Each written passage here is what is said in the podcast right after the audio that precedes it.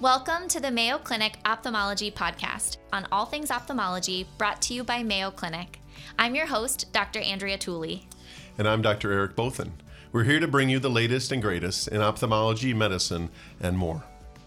In today's episode, I have the opportunity to interview my co-host, Dr. Eric Bothun. I'm so excited for all of our listeners to hear more from Dr. Bothun about his expertise with managing pediatric cataracts and all of the complexities that go along with that. Dr. Eric Bothun is a professor of ophthalmology here at Mayo Clinic. Dr. Bothun's main areas of clinical research are pediatric cataract and pediatric and adult strabismus. Dr. Bothun serves as chair of quality and collaborates on various quality projects with the ophthalmology department at Mayo Clinic. He has received numerous clinical care and research awards, and I'm thrilled to sit down with him today. Welcome to my co-host and our guest today, Dr. Eric Bothun. Yeah, by all means, this is fun again. Yeah, I'm so excited for just the two of us to chat, for our listeners to kind of learn more about your clinical expertise, specifically pediatric cataracts we're chatting today. So I know we've talked about pediatric cataract in the past, but today let's talk some more about that kind of practical clinical aspect, some management pearls, some surgical pearls and tips for our listeners, even for the comprehensive ophthalmologist. I think I'll have you start, just kind of set the stage for us. Why are some cataracts done by a comprehensive ophthalmologist versus some that might need to be done by a subspecialty trained pediatric ophthalmologist? Yeah, I greatly appreciate the opportunity to share and discuss in this format with you. Pediatric cataracts, I think in the last 20, 30 years, the care has continued to be refined by research and outcome-based evaluations, and with a growing number of subspecialists throughout ophthalmology, more and more that care gets shifted to people that have areas of expertise that are particularly refined, and in this case in pediatric cataract.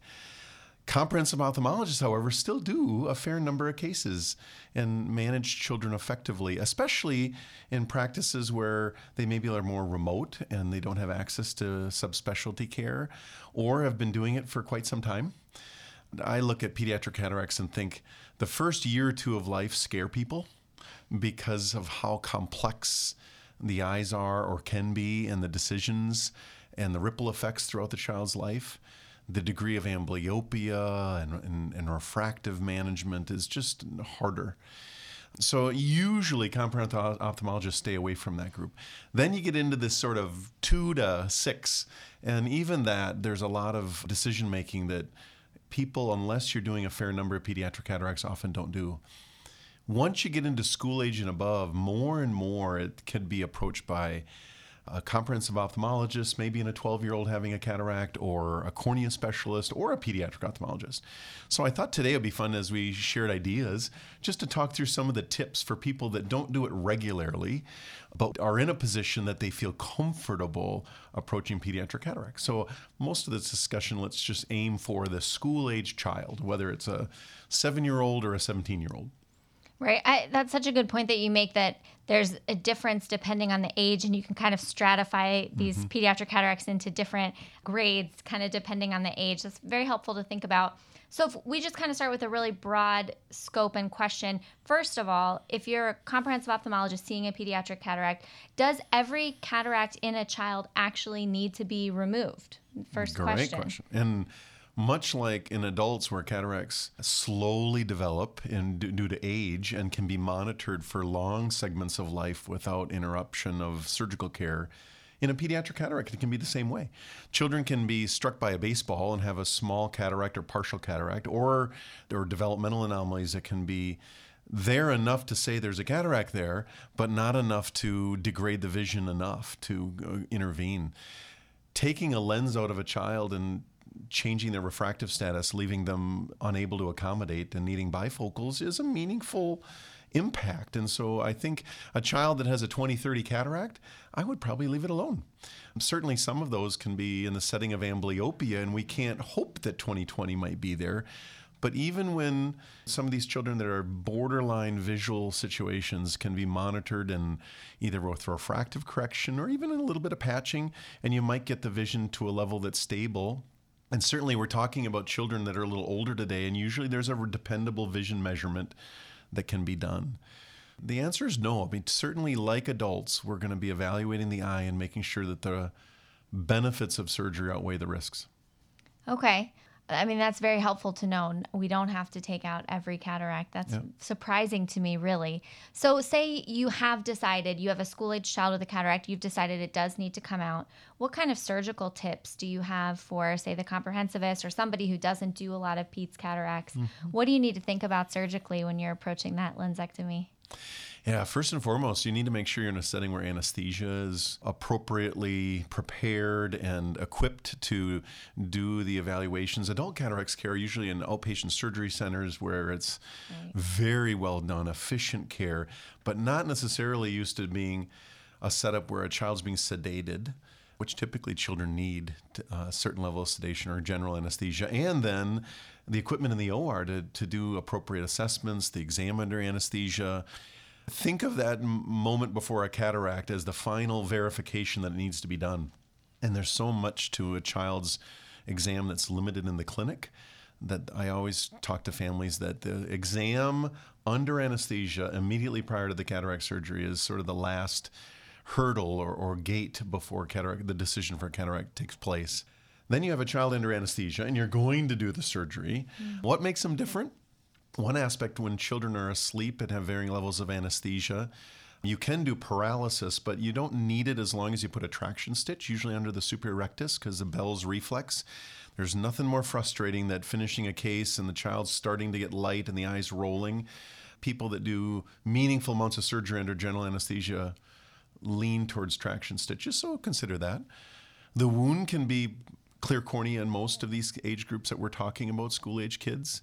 Sometimes we, in a very combative child, opening up the conjunctival superiorly and making a scleral or a partial tunnel allows you to suture that with nylon or with a permanent stitch and then bury it under the conj again. And it's not only a comfortable wound, but it's a safer wound. So some children, especially with developmental abnormalities or neurological impairment, we can't trust them to cooperate with the post-operative window of don't rub your eye, don't be disruptive. Right. And that's one setting I would change the wound. Other tips, once you're engaging into the case itself, the capsule oftentimes tears quite normally in a teenager or older elementary school child, but always be careful and think about whether it wants to run out more, which is what gets it so tricky in younger kids. Removing the lens, oftentimes we think about removing the cortex first and then the nucleus. Where in adults, the nucleus is the difficult portion, and then you come back at the end and clean up cortex. In a child, the nucleus is usually going to aspirate fairly quickly, and so the nucleus keeps open the capsular bag volume, and you go around under the edges of your leaflet of the anterior capsule and clean out the cortex first, and then you remove the nucleus. Putting the lens in is pretty similar to what you do in adults. I guess the only other scenario, tip-wise, is think about whether your child's going to be able to sit through a YAG later. Mm-hmm. And if you realize you're not going to be able to open up a capsular on opacity post-operatively, then use whatever technique you use to, during the case, go around the lens or behind the lens and allow that to happen at the initial surgery. So they'll have a reduced risk of post-operative visual axis opacification issues later. Is that pretty inevitable? Everybody's going to get a... Yeah, but it is. It can be to a pretty mild degree and can go on, though, for years or decades with minimal impact or no impact. Sometimes you look at these bags and wonder, I think I need to YAG this thing, and yet the child still sees beautifully. Even though in children it's more universal, the older they get, the less it happens. With trauma, it's more. So there are settings where you lean towards opening up the capsule during your initial surgery more commonly, but in a child that's of the age group we're talking about, a 7, 8, 10-year-old that you know is going to be an easy YAG candidate, leave it alone.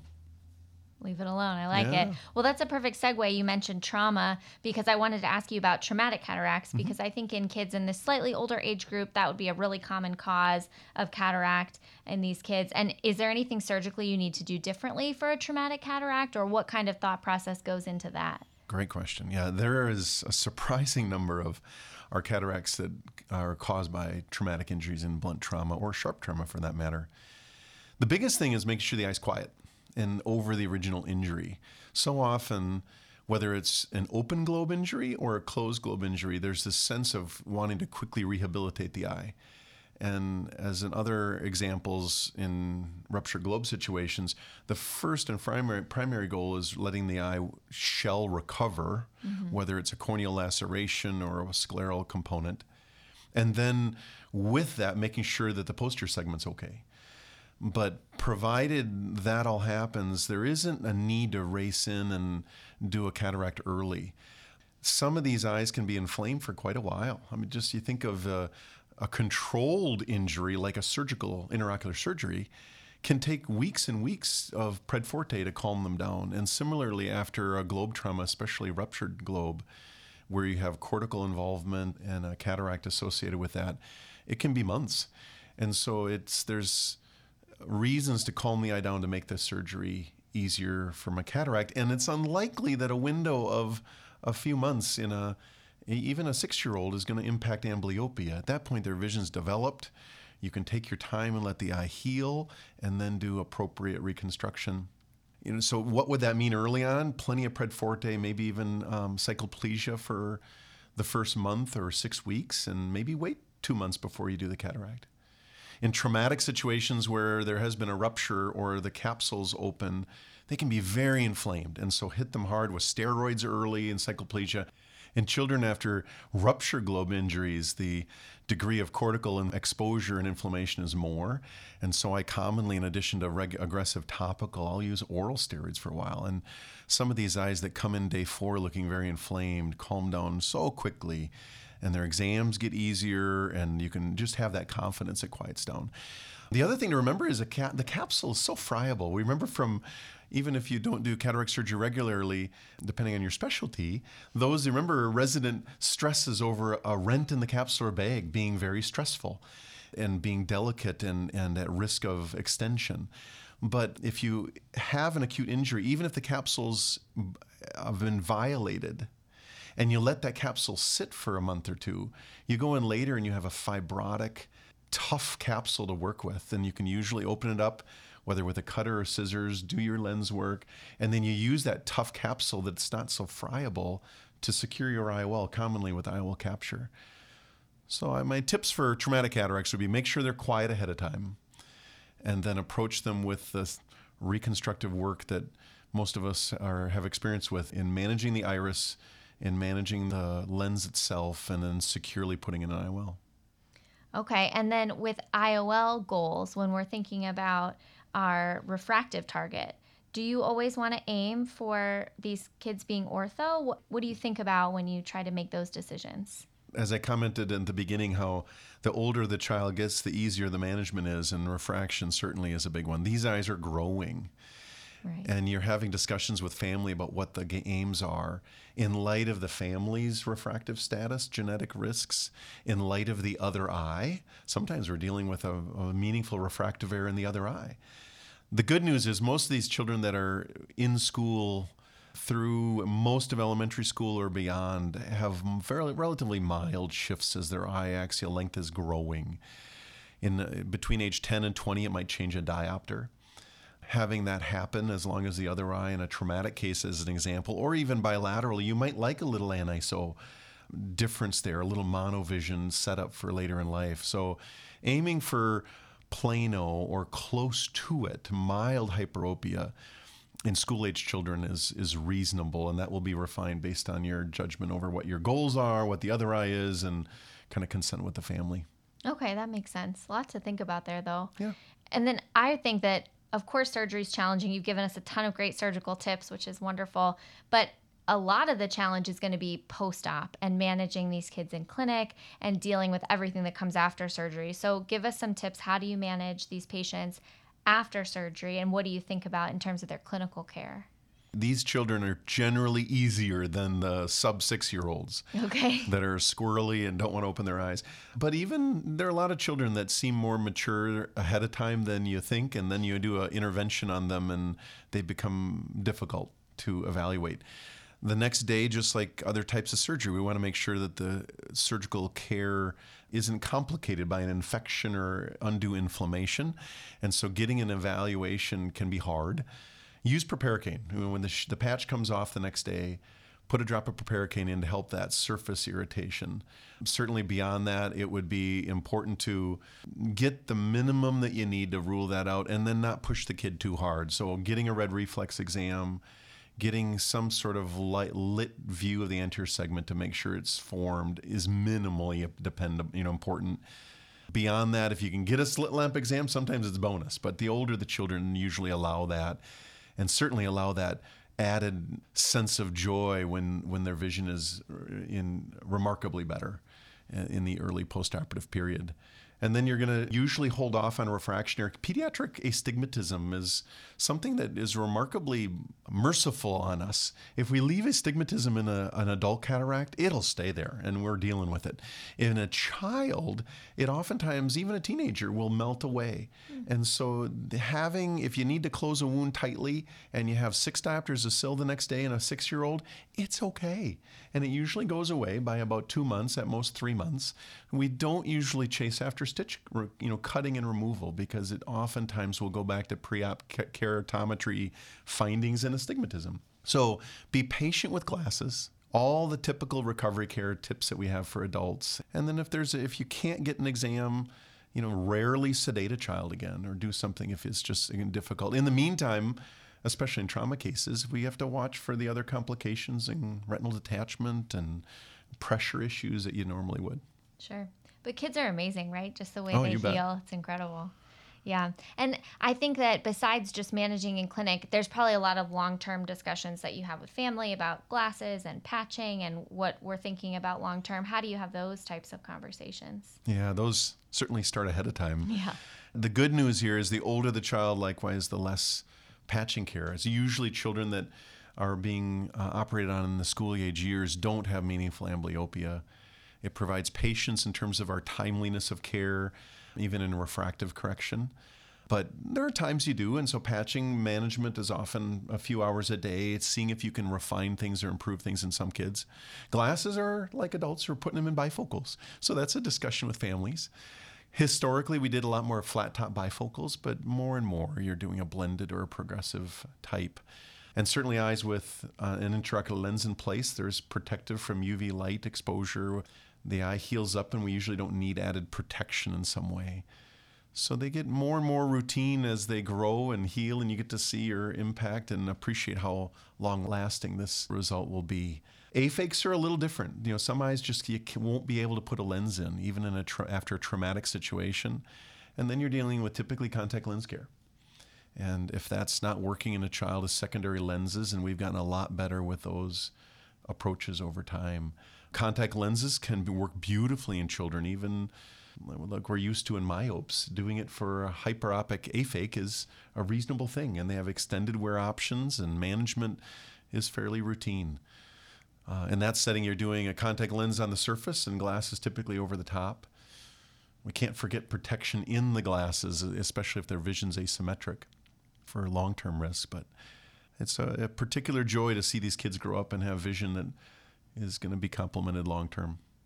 This might be an ignorant question, so forgive me, but is there any discussion about using multifocal lenses or some of these newer lenses in kids to kind of obviate the premium need for bifocals? Options. Yeah. There's been a bigger push towards using astigmatic correction because astigmatism in kids and premium lenses that regard are more stable. So if you wanted to tackle a higher amount of SIL, it's probably reasonable to do in a school-age kid or beyond. Because the eye's changing in axial length, multifocals have had limited entry because you just don't have dependability that either of your distance or near is going to be quite what you wanted it to be. Mm-hmm. I've put them in. I've had success. The youngest age I've thought about it is 13, and I think it was 14 is at least the youngest age I put a multifocal in. It's reasonable. But yet still, premium lenses in regards to multifocal is atypical in most pediatric practices. Got it. That makes sense. And then also you mentioned using glasses not only for refractive correction, but for protection mm-hmm. long-term. So what do you tell these kids in terms of just protecting their eye? Do they have to alter their activities if they've had cataract surgery, or does it really change their lives in terms of that? Short-term, definitely. And no Phy Ed aggressive behaviors for about a month. The first 2 weeks, I recommend shielding and then adjusting behavior for a month. Beyond that, no, we let them, in most cases, get back to life. There are certainly cataracts or lens issues and syndromes or conditions that have other associated risks like Marfan or other conditions that would have retinal detachment risks.